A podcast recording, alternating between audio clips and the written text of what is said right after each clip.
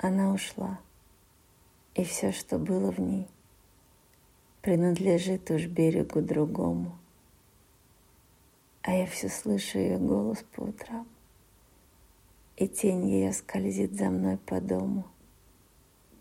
Я жду, она вот-вот войдет, меня окинет изумрудным взглядом и, вскинув голову, ко мне не подойдет, тихо сядет где-то рядом.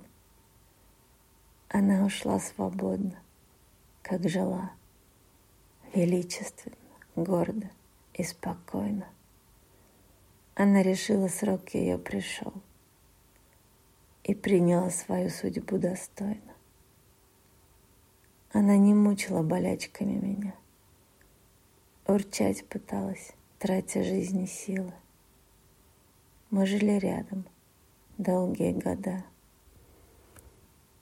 она меня, а я ее любила.